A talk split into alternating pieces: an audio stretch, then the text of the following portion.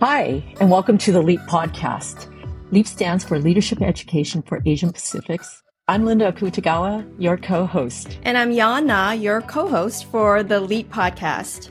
Welcome to season three. Our theme this season is centered on identity within a leadership context and how we, as Asian Americans, Native Hawaiians, and Pacific Islanders, navigate the complexities of our worlds as leaders through the lens of identity. Our hope for all of you who are listening to us is that these conversations spark new ideas and you're able to apply them in your own life.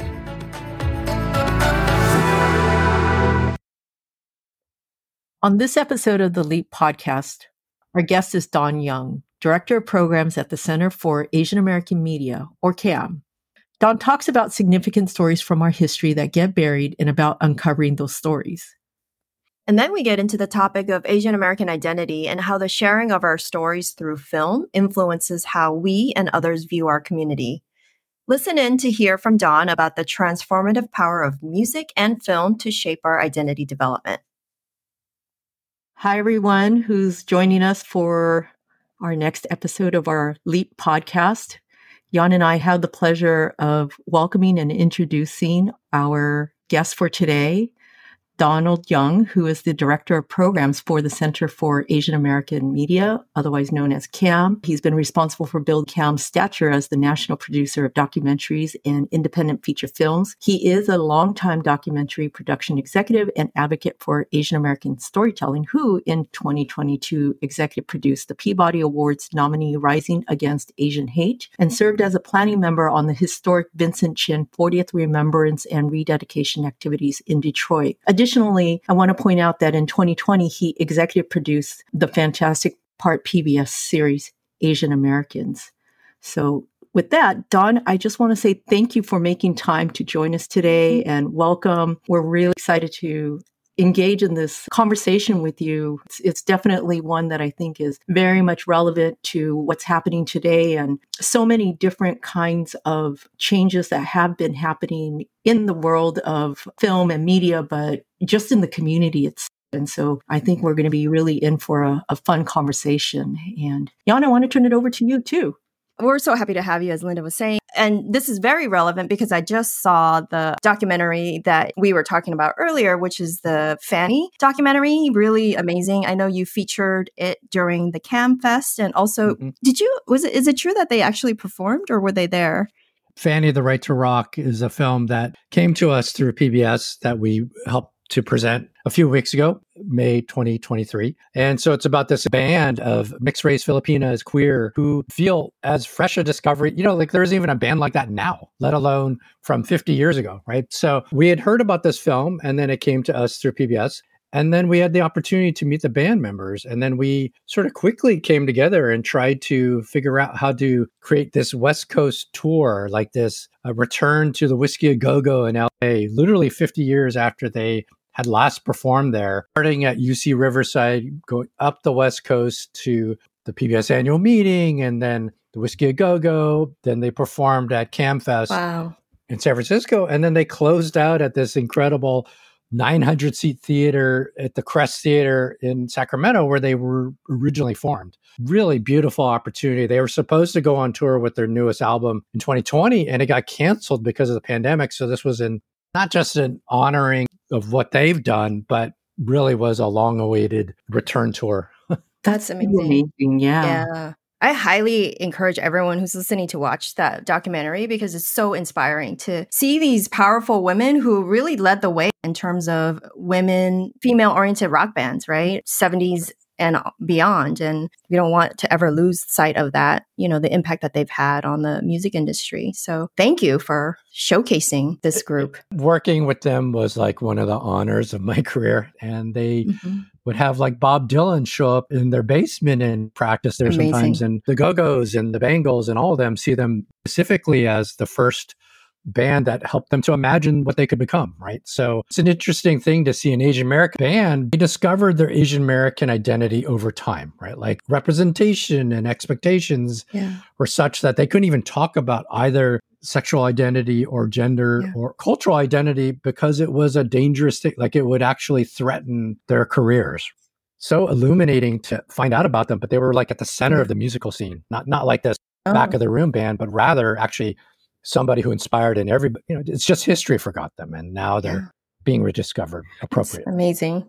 That is so amazing, and I hear what you're saying about they couldn't really bring forward as part of their career. But I mean, I'm glad that we know about them now. I wish we knew about them even earlier because when I think about music and when I think about rock bands and just how there weren't Asian Americans until, I mean, in some ways, I think about the Smashing Pumpkins and James Iha was part of the band. And then later on, of course, you know, Linkin Park and with Mike Shinoda and DJ Hahn. And, and it's just like so cool to see. And obviously, you know, I also think about Hiroshima, which is a different kind of band, but it would meant so much more, I think, for so many young Asian Americans growing up in the 70s and 80s to have known about that was a possibility but great to know that these are the stories that are now coming out now that we can take inspiration from and hopefully not only maybe for my generation, but for generations that are much younger to see the possibilities. And you're seeing that also evidenced by young bands like the Linda Lindas and some of these other young, you know, women led rock bands that are coming out. I mean, it's just so inspiring and so needed to affirm our place in American culture as well, too. So, yeah. Well, and then hand in hand with that, like someone like a Yoko Ono who spent most of her life in America, maybe not identifying as Asian American was at a dangerous time is making this much more nuanced and complicated and, and real. And I think people are yeah. gravitating more towards being able to claim that part of who they are that probably wasn't really possible mm-hmm. half a century ago. Mm. Yeah. On that note, Don, like what makes it possible for people to reclaim who they are, you know, especially from an Asian American identity standpoint, you know, what has made it possible? With social media and pandemic and the murder of George Floyd, there's been a lot of community uprisings that have really, I think, set a new foundation of articulation that has been important for Asian Americans. But I think separately, we're at a really unique window of time for our own community where there's been this horrific pandemic where violence has been mm-hmm. unleashed. I think has kind of reset in many people's minds who we are and how, what we want to claim but I think also created a, an opportunity of a narrative to be told by the outside communities who see us for the first time, so to speak, right? I think there's been a lot of work recently about who's the most well known Asian American or the most famous person. But I think what we yeah. would push at CAAM is, in fact, what are the individual stories of America? You know, like I think in some ways our goal is to make the individual be seen versus not simplified, but you know, there's icons and heroes yeah. and there's communities yeah. and there's,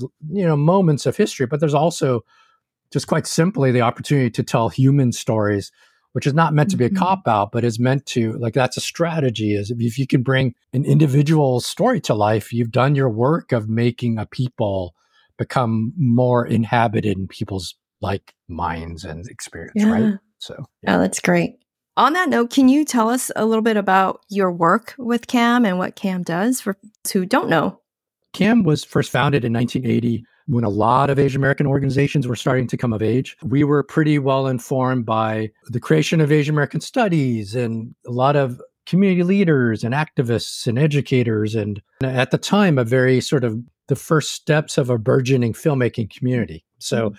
They specifically were led Lonnie who was up in San Francisco, mentored all of us in film, brought together at UC Berkeley, try to get this funding that would be possible for Asian American filmmakers to receive funds to produce for PBS specifically. Mm-hmm. And, you know, since then, CAAM has built other programmatic strategies. We have a film festival, we do educational distribution, we, we produce and, and more and more try to do kind of community narrative I would say community building in the context of yeah. like creating narratives, right? Um, mm. So we do as much work with filmmakers, particularly documentarians making their films. But I think what we're starting to see more and more is how do we become a collaborator with community and people just to unlock stories. I don't think it's literally an, an over exaggeration to suggest that what we need most now is that Asia, every Asian American be a storyteller, that the mm-hmm. best way for us to propel our conversation is to tell stories. Like us talking about our stories is as important as the stories that get out there, the, the necessity for that, right? Because we, I think one of the threads and trends in Asian Americans is it's hard for us to tell stories, right? It's hard for us to tell stories of pain and stories yeah. of prejudice and stories of a failure, right? Those are those mm-hmm. are you know sort of uniquely. I think we're uniquely well suited to not have our stories told told well because it's hard for us, right? You know, I mean, that's a I think that's a common theme amongst our communities, right? That that yeah. that kind of binds us. Yeah, when you think about that too, think about how it connects to some of the cultural kind of I'll say customs and values that we have. I mean, telling the painful stories is also about revisiting not only maybe the painful past, but also maybe a failure and also shame, which I think we've all experienced that many of our families at all costs try to hide and keep it inside, at least within the confines of the family, maybe, but certainly not something that's shared much more broadly. But I really love what you and CAAM are trying to do is to have more the stories of the individuals come out. And that gets me thinking about what you're seeing is the stories that now are increasingly being told. I mean, because you have this purview that's much broader. And is it about stories about pain? Is it stories about the individuals? And how do you see these stories being told? And is it increasingly, are you seeing it being told by a younger generation or is it something that's also multi-generational as well too?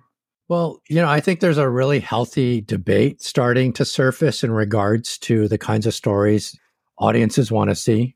With a film like crazy rich asians which was obviously already a bestseller but that it unlocked at least in the context of hollywood this business proposition can make money off of our community. Yeah now, I wasn't even as, you know, I was certainly tracking it at the time. And, you know, if a film can show in that context, that can make a ton of money. That's where folks who don't care about your story start to care, right? So that that was one linchpin that was significant. Then we've been starting to see these really powerful stepping stones of Minari, right? Mm-hmm. Where mm-hmm. the Best Actress award happens.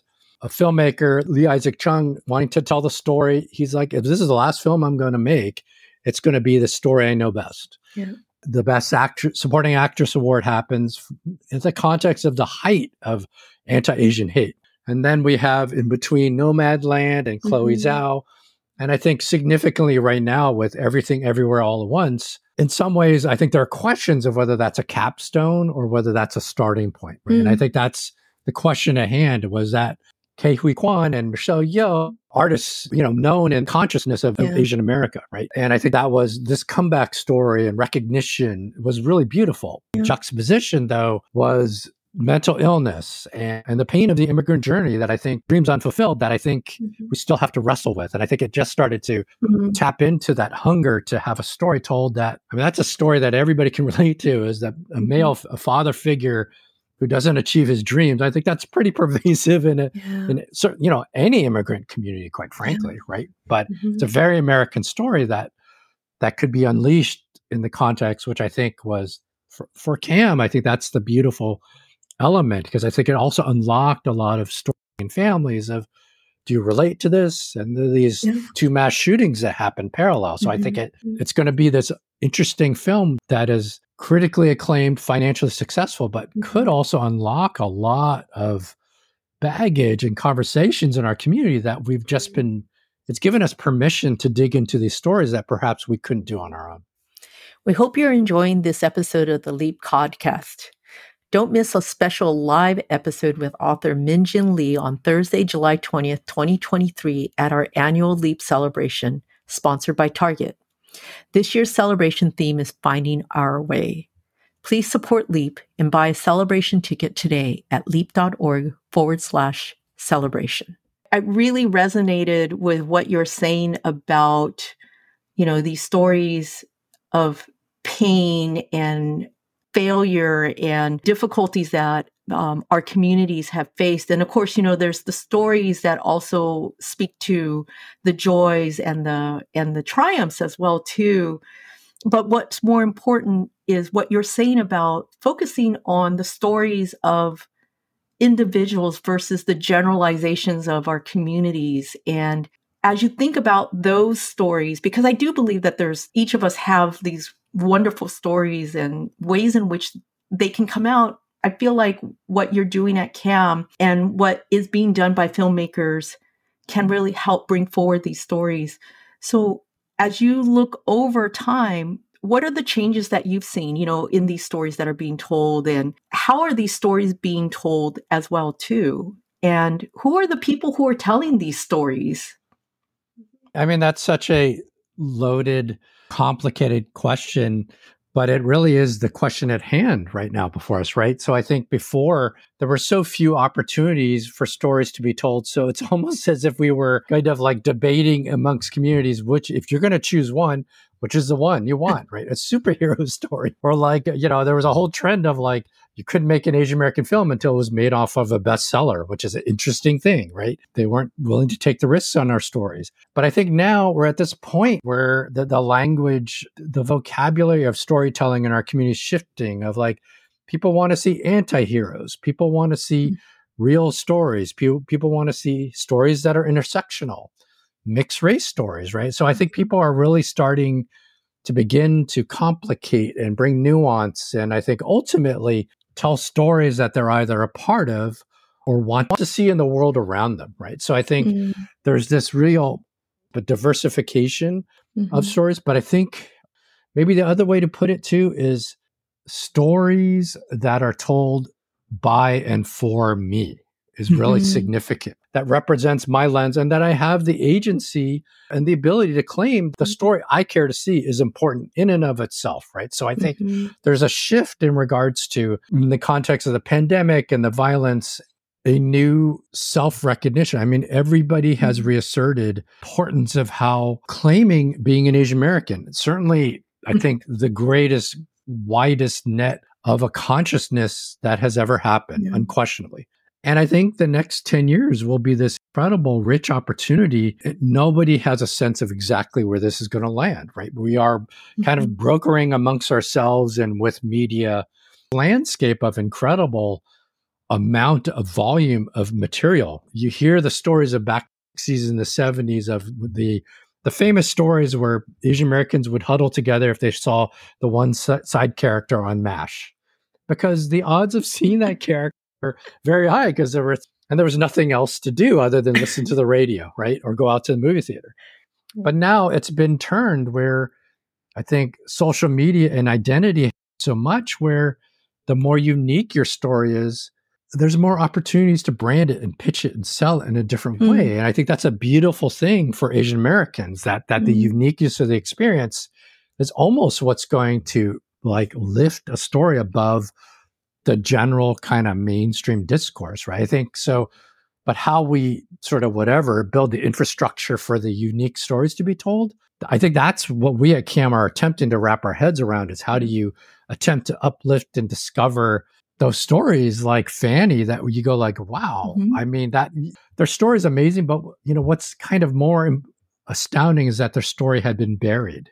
Yeah. Like like if if a story that beautiful has been buried so long, yeah. there's so much more to unearth, right? Mm-hmm. And and I think that's sort of like the puzzle and the challenge at hand is how do we try to make this where as much of this can get float to the surface, so to speak, right? Mm-hmm. So when we were talking talked about, you know, crazy rich Asians and everything everywhere all at once and the stories that they also represent. I mean, it's almost a watershed in such a short amount of time. Oh, absolutely. A, a, total watershed, unexpected. The success of the last five years, it's not at all an, an attempt to finish what foundations different, you know, pioneers had achieved. Mm-hmm. But I don't think anybody could have anticipated there would be a best director, best picture, mm-hmm. superhero, um, and, mm-hmm. and, the future's even brighter. I mean, there's a film coming out by the studio that supported Minari and Everything Every All at Once, Past Lives, which is, you know, a film that I think is really going to resonate. That's this beautiful story yeah. about these two kids growing up in Korea, you know, childhood loves who get separated because one family leaves to Korea. They rediscover each other decades after. And I haven't seen the film yet, but I've been tracking it of just mm-hmm. this beautiful uniquely Asian American story. I think it's fair yeah. to say. Clearly, there's some kind of turning where th- this Asian American story can now become a way to this love this you know it's it's probably a love letter to a life that you might you could have lived but you're not going to live yet that is unimaginable in the discourses of identity because this mm-hmm. filmmaker and this this writer just has to live it in order to imagine it, right? So there's something mm. about that, that of now it's an imagined Asian American life versus, you know, a recovery of history or mm. a symbolic like superhero destroying racists, right? So there's di- there's different ways in that are all have yeah. their value, right? But I think the past lives, the smallest story could resonate really far. Just you know, my understanding, it's based on the true story of what the writer, the filmmaker experienced personally. Yeah, and I think about that particular. I, have been tracking that one too because I'm, I'm looking forward to when it, it's going to be available, you know, for general viewing. And I mean, to your point, I mean, it's actually almost a story that almost anybody anywhere could actually resonate with. I mean, how, how, regardless of you don't have to move, you know, from one country to another. I'm sure, you know, people from one state to another have probably experienced those and, and think about the what ifs. And, you know, I think from an identity perspective too, it, it really speaks to, or at least I feel like it could speak to just who would I be? This and that and I also think about another film eh, that you were you you screened at at CAAMFest too, Joyride, and I think I just want to put a shout out for that one too because I know it's going to be releasing. I think it's July seventh, and I will say that what I loved about that one is really hella funny, but it is done in such a way that you would never ever, I think, imagine Asian American women being presented and I think that's what I enjoyed about it the most. It was mm. just, I mean, you know, from an identity perspective, I think Asian American women and even those who identify as non binary are presented in such a, you know, I, I would call a stereotypical way that mm. it just kind of, to me, just really presents a different kind of perspective and staking a claim, right? It's a very forceful mm-hmm. staking of a claim that we have a story to tell and we're going to tell it exactly as we want to, yeah. irreverently and with attitude and with joy, right? So it, it's really, I'm going to imagine that the behind the scenes and the symbolic part of it and the, the building of community and industry is going to be as important as how well the film does itself, right? There's a lot of burden of responsibility, but a lot of opportunity. And I think it's a fairly incredible, exciting time.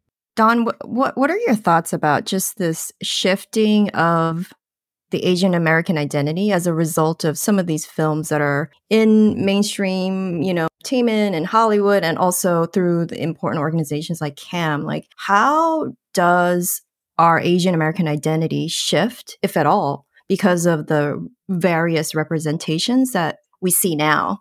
Yeah, I think it's shifting a lot. I'm personally curious of where it's going to land in 15 or 20 years. Will it still, will there be an Asian American identity or how will mm. it be hmm. parsed out? Mm. I think there are a lot of different communities that East Asian, South Asian, Southeast Asian is, are, is everybody going to want to be under one umbrella? It's not as if anybody has, but I think there's been a recognition of the value and importance of seeing as Asian Americans. I'm really curious about how the vocabulary and definitions will shift over time I think there's an, also an ongoing debate about what are the kinds of stories, right? In the context of CAAM, we're very proud of it, but we are seen as like, what, what did I hear a word the other day? You know, like didactic. There's, there's, there's stories mm. that are didactic, right? That are purposeful in terms of pushing forward discourse and conversation.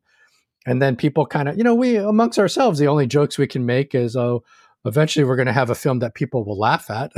it's like, mm-hmm. you know, a lot of our mm-hmm. films are you know, I mean, they're about recovering difficult histories and being seen yeah. and, yeah. and, you know, and, right. and I think, you know, I guess there could be some really great comedies on early Asian American immigration, but they also lived mm. really tough lives. Right. So, yeah. And I think that's for future creative generations to really, to play with. Right. But I believe that the next 10 years will be the, the fundamental shift in what's, what's either possible or what's not possible in terms of this broad identity you know, and it's important mm-hmm. to remember that in the context of Asian America, possibly the most diverse community on earth that has like is there another community with so many groups kind of seen in one way anywhere in a, mm-hmm. in the world?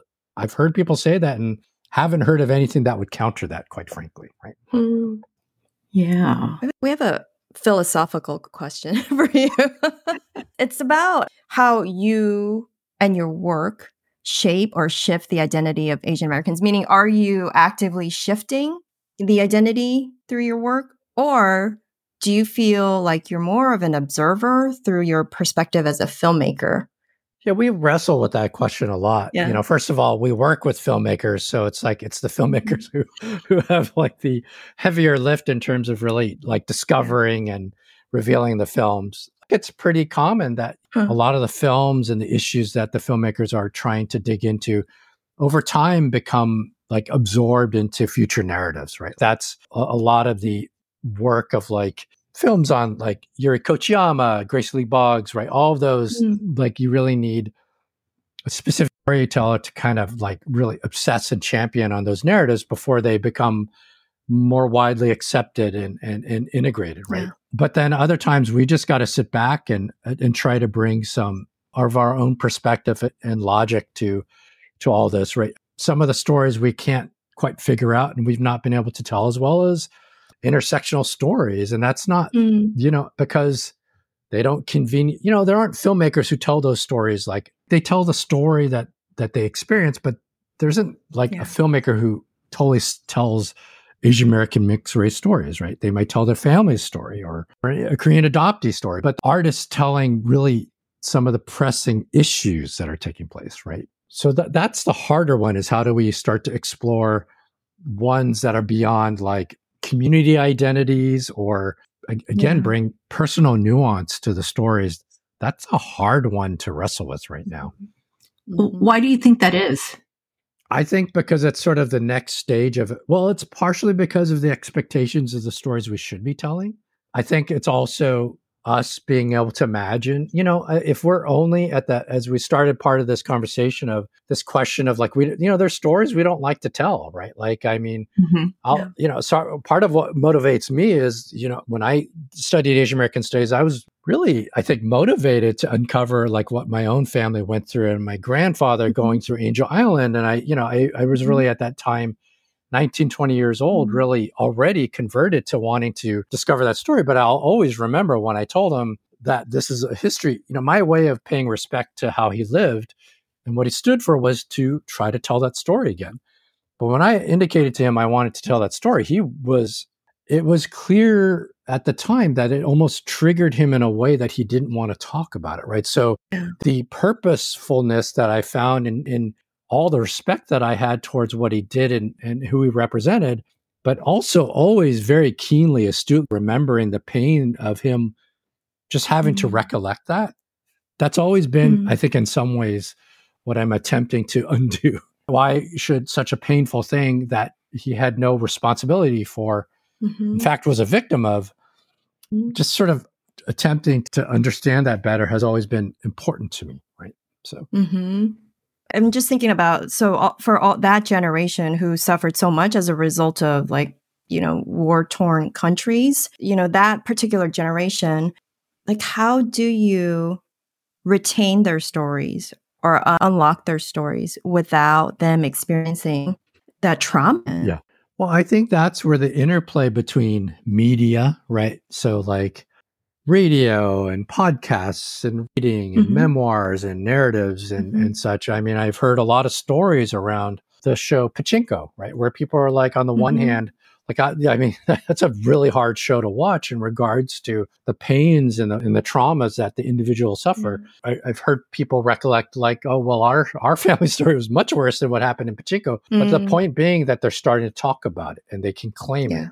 And that and that's a, a narrative that not only is meaningful to them, but I think seeing that others kind of confirm that their story needs to be told and learned from. In many ways, the family, all of us having conversations in our families in ways that we haven't before, mm-hmm. that's going to unlock so many more stories mm-hmm. than any Hollywood su- success could. Right you just said just sounds so exciting. I mean, just the thought of all these, you know, so many more other stories and the nuances and and the stories that are still not yet being told. I mean, that also sounds so exciting to me too in terms of, you know, what you were sharing about the kind of intersectional stories and the stories of, you know, multiple parts of of a very very diverse Asian American community. I think just sounds really exciting and looking forward to that so I'll just also maybe just share. I mean, I'd be curious. Uh, TV shows, right? I mean, American Born Chinese is now on D- Disney Plus, and interestingly, I don't know about you, Yon. I don't know if you've had a chance to watch it, but I will say that the first episode, I was excited to watch it, but I, I will say that the first episode, after having watched it, there were moments where I just felt like,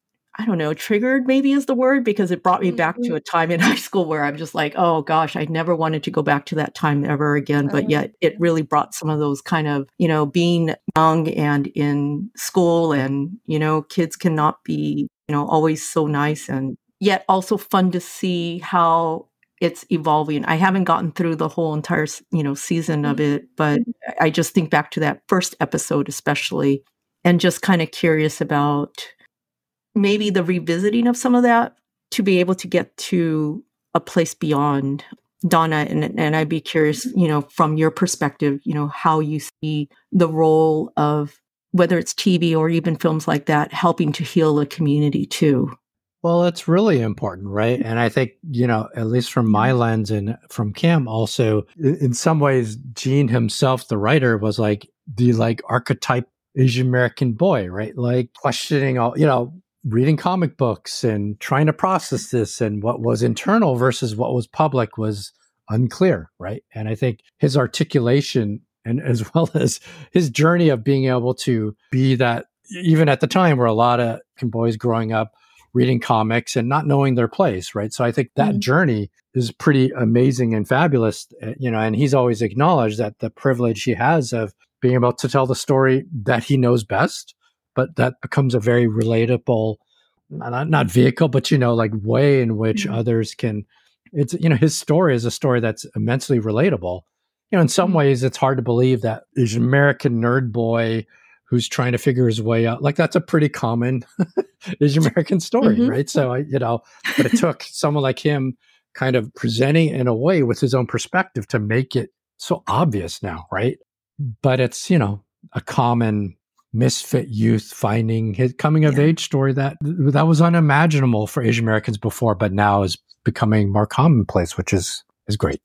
Don, is there a story that you want to see that hasn't been told yet?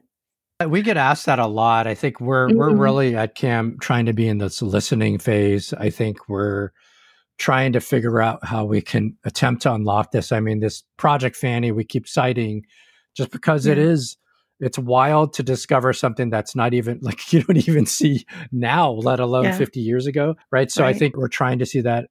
I think we're also wanting to find stories like it's not just intersectional, but like the, the lived experience communities mm-hmm. live together in a way that are never reflected in media right like the intersections mm. of stories and and neighborhoods that you know i mean we've talked everybody's talked about like why can't there yet be a great vietnamese nail so like there's got to be something there mm. that could mm. be a great sitcom or recurring drama right or yeah. you know filipino nurses right there's ways in which these common reference points become like these microcosm galaxies that are endlessly mm. fascinating, right? I, yeah. I think that would be something that would be where where the community is just a way into, uh, you know, like you see like the show on Hulu. I've been watching The Bear, which is if you haven't seen mm-hmm. it, is yeah, this great way of like one person's dramatic entry point becomes this device to just look at your world in a different way, right? Like that could be mm-hmm. anybody's story, quite frankly, right?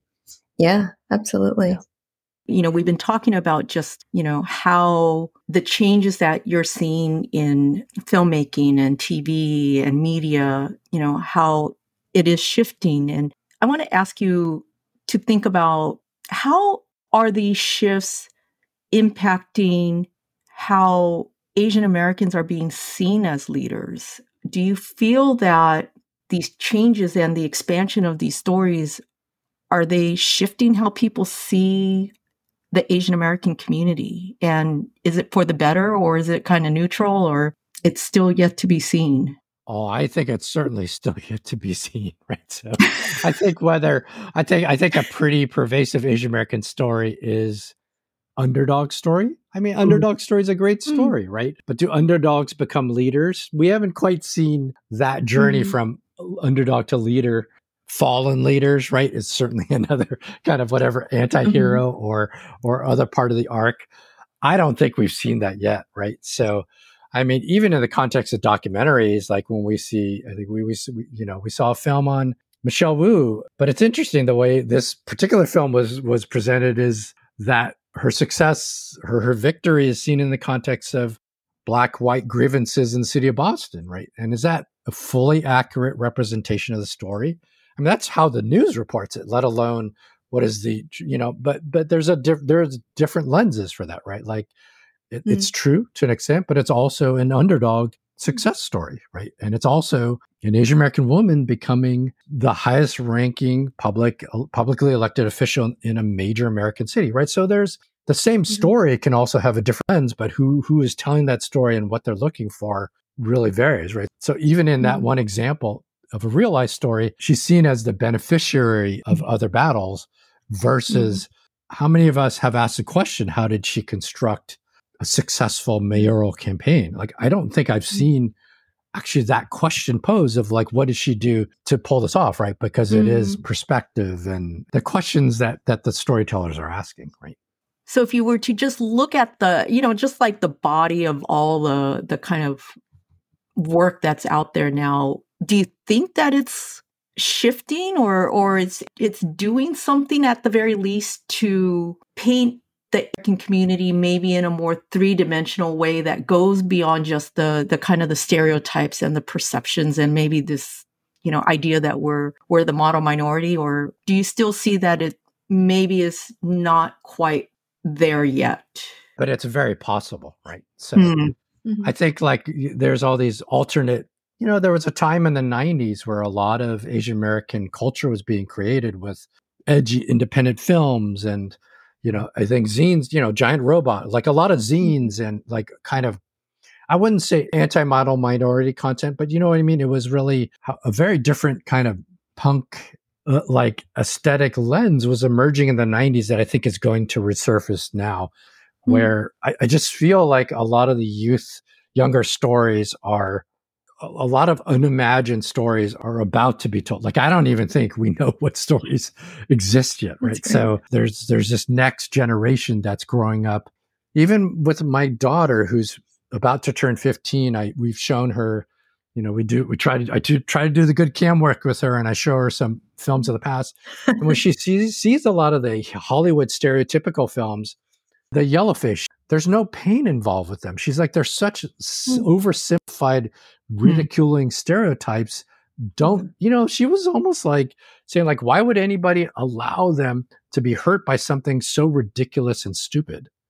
Mm. and that kind of caught me off guard because those were sort of the markers of like, of like how you like aren't you offended by that and she's like i'm not offended by mm-hmm. something that's so obviously like yeah. idiotic right and there's a there's a power to her positioning that i i personally you know like i, I had to sort of suck it up and go all these years i i like i've got to i've got to evolve so, so, i think but i think when you're starting from that position and the stories you want to tell and that matter to you are going to be i mean i do believe in are going to be greatly elevated. And, you know, we won't always agree with them. Sometimes there is something beautiful mm-hmm. to a message underdog story that's pretty simple. Like there's nothing wrong mm-hmm. with that, right? Like a mm-hmm. like a hidden figures, it's pretty clear what the agenda mm-hmm. they're trying to tell.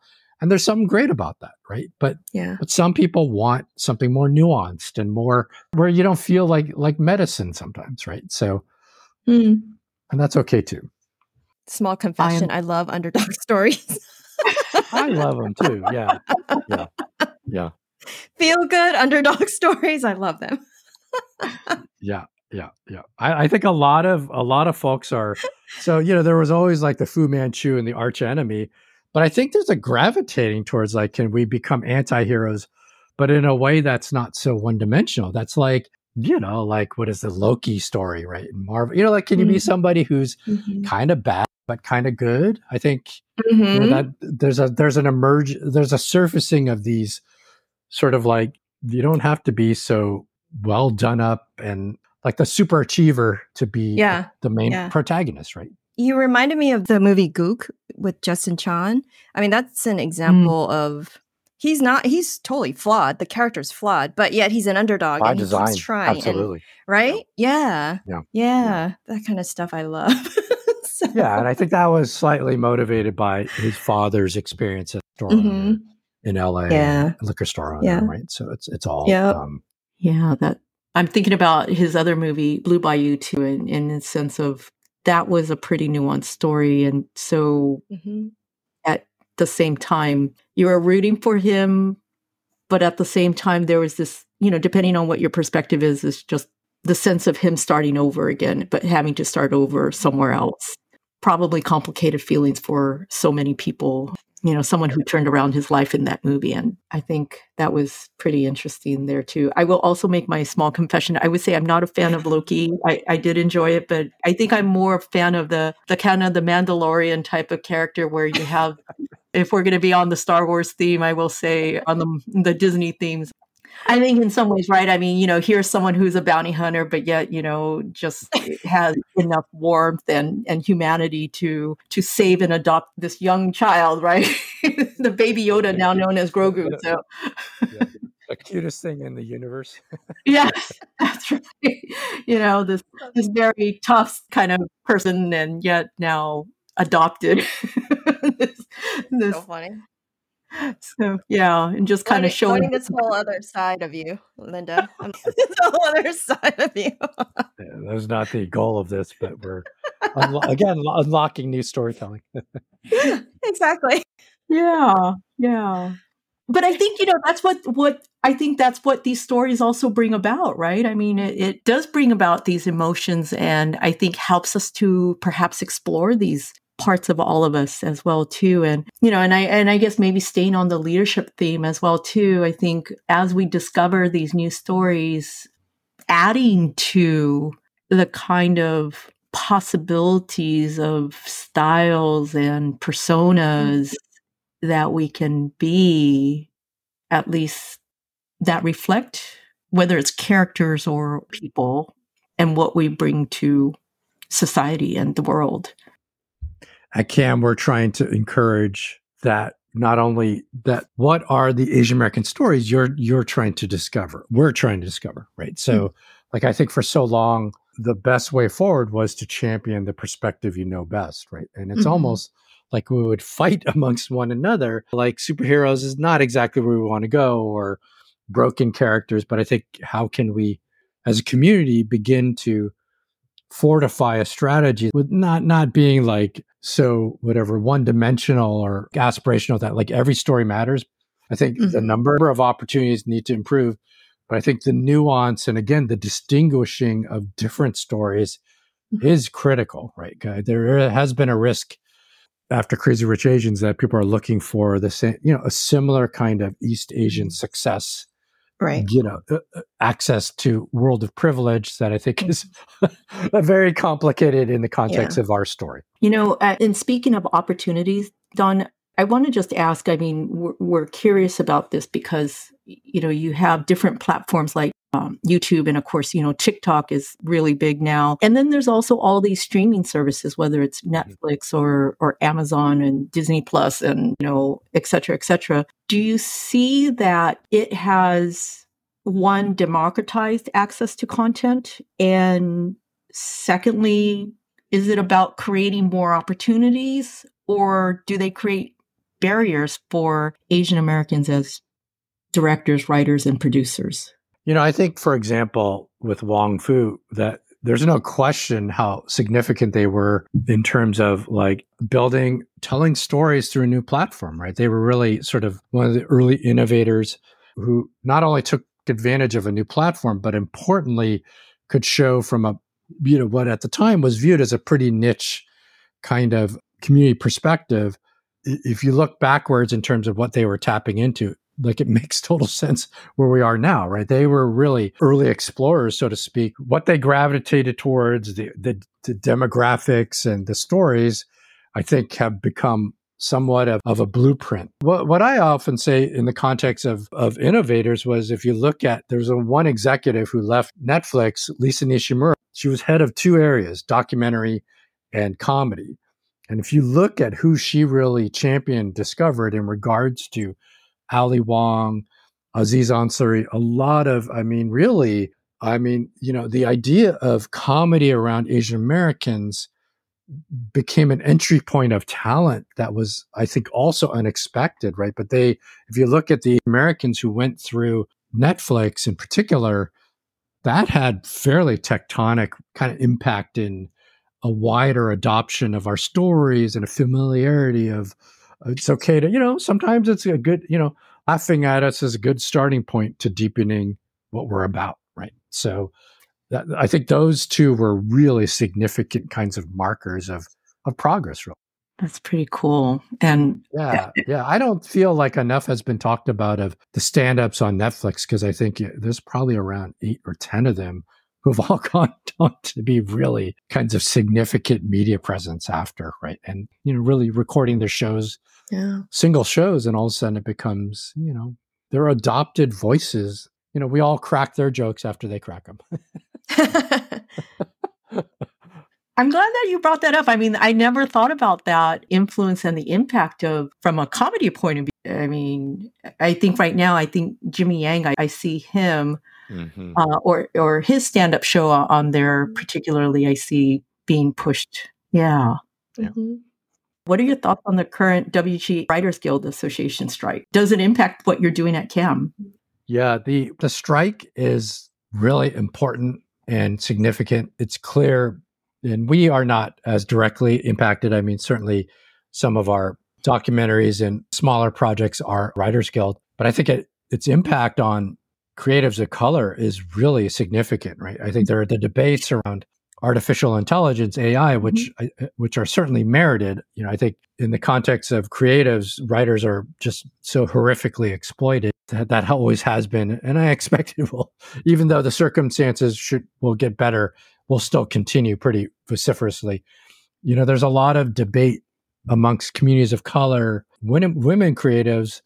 There's sort of this concern that a lot of deals of progress with BIPOC production companies are, are not going to happen any longer. Mm-hmm. And I think mm-hmm. as the economy has started to suffer and, you know, the debt ceiling and inflation and everything, you know, there's there's concern that surreptitiously the move back to the middle or to easy formulas has mm-hmm. happened, right? And is that indeed the case? So so is this in fact the time parallel to the Writers Guild to fully challenge that that the commitment to progress and change, that battle has to continue. There are pretty deep concerns that conveniently writers of color and women are are losing deals because of this mm-hmm. moment. And I think that wow. that's a question that has to be posed of like how many who's losing deals now, who's going to get mm. new deals and how is this going to play out in terms of progress versus a return to formulas, I guess. Yeah. I guess on that note, and maybe starting to uh, just to start wrapping this up, you know, for those who are listening, what are some things that anyone can do? You know, starting to share our stories, whether it's in writing, it's verbally, orally to others. Is it about supporting films? What are some of the kind of actions that as a community we we can start to take as leaders who might be listening you know what are some of the things leaders can be doing to help change the trajectory I think leaders just getting comfortable sharing their stories and encouraging that stories, you know, uh, curiosity about somebody else's story, right? I think I, mm-hmm. I feel personally around some of the violence starting to take place in 2020. I always remember somebody non Asian American asked me how I was doing in the context of the mm-hmm. violence. I never imagined like somebody would ask me how I'm doing, mm-hmm. quite simply, right? I just remember this almost out of body experience that like I didn't have permission for it. I wasn't expecting it. And, you know, and frankly, that there wasn't that interest or concern.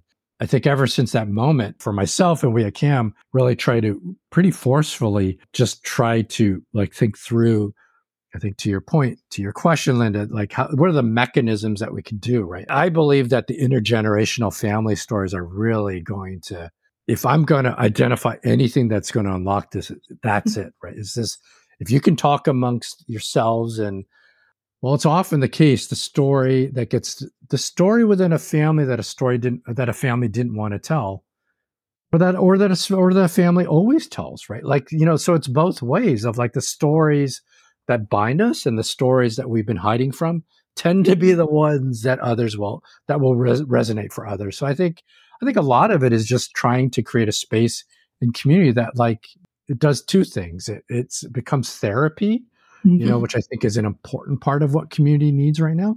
But it also becomes just kind of just active discovery, right? There's just something really sort of, I think, beautiful about this moment where like you could do therapy and research mm-hmm. at the same time. I love it. I love that too. And it's something yeah. so easy that anyone can do too. Or maybe I shouldn't say easy. It may be easier said than done, but it's something that is possible for anybody to do too. We have it in us. Just naturally, we have it in us, right? To listen and ask questions and yeah. connect. Yeah. And be curious. Mm-hmm. That's right. Yeah. Yeah. And, and, and also if we can model as a community, the, the interest in one another, then, you know, I think mm-hmm. that also tends to like pay it forward in a way. Mm-hmm. But if we're only fighting on behalf of the story that, that represent, if I'm only fighting on behalf of the mm-hmm. story that represents my story, if I don't care about somebody else's story, why should somebody care about my story? Mm-hmm. Yeah. Mm-hmm. Wow. Don, thank you so much. That was, this was such a fantastic conversation. And what you just said was so, so important and great way to end this discussion and this conversation. All of us being willing to share our stories, but more importantly, all of us also being interested in other people's stories and finding the commonalities, the humanity is critical, I think, in terms of, you know, just our continued evolution as a as a society too. I thank you for for this and your time and for sharing your perspectives. Thank you, Don. Yeah, thank you both. This has been an honor and a pleasure, and it'll stay with me. I mean, it's like what we're all thinking about. So the opportunity to really talk about this and process it is really, it's really, it's really powerful. So thank you. Linda, I really enjoyed that conversation with Don. I learned so much. It was awesome. It was a great conversation. I'm so glad that we had him on. Me too. I'm taking away so many things from that conversation. One thing in particular, when we asked about how the Asian American identity might shift over the next 10 to 15 years. What I found fascinating is that he said, you know, our stories are still being written, so it could look very different. You know, we can look very different. Our identities can be very different 10, 15 years from now. Yeah, and that was really interesting. He said that and I really liked how he gave a call to action as a result. He said, share our stories, especially those intergenerational stories. He also said, you know, it's important that in addition to sharing our stories, we have to also be willing to hear other people's stories too. This conversation is so critical because seeing our stories that are for us and by us on film can acknowledge our identities and affirm our sense of belonging it was great to be able to be reminded of that. And I'm glad that we're going to get this chance to share it with our listeners too. And that's a wrap. Thank you for joining Yon and I for this season three episode of the LEAP podcast. Stay connected with LEAP by joining LEAP's mailing list at leap.org and follow us on LEAP's social media on LinkedIn, Facebook, Instagram, and Twitter. And if you really enjoyed this podcast, please donate to LEAP Thank you all for tuning in today. We look forward to being with you next time.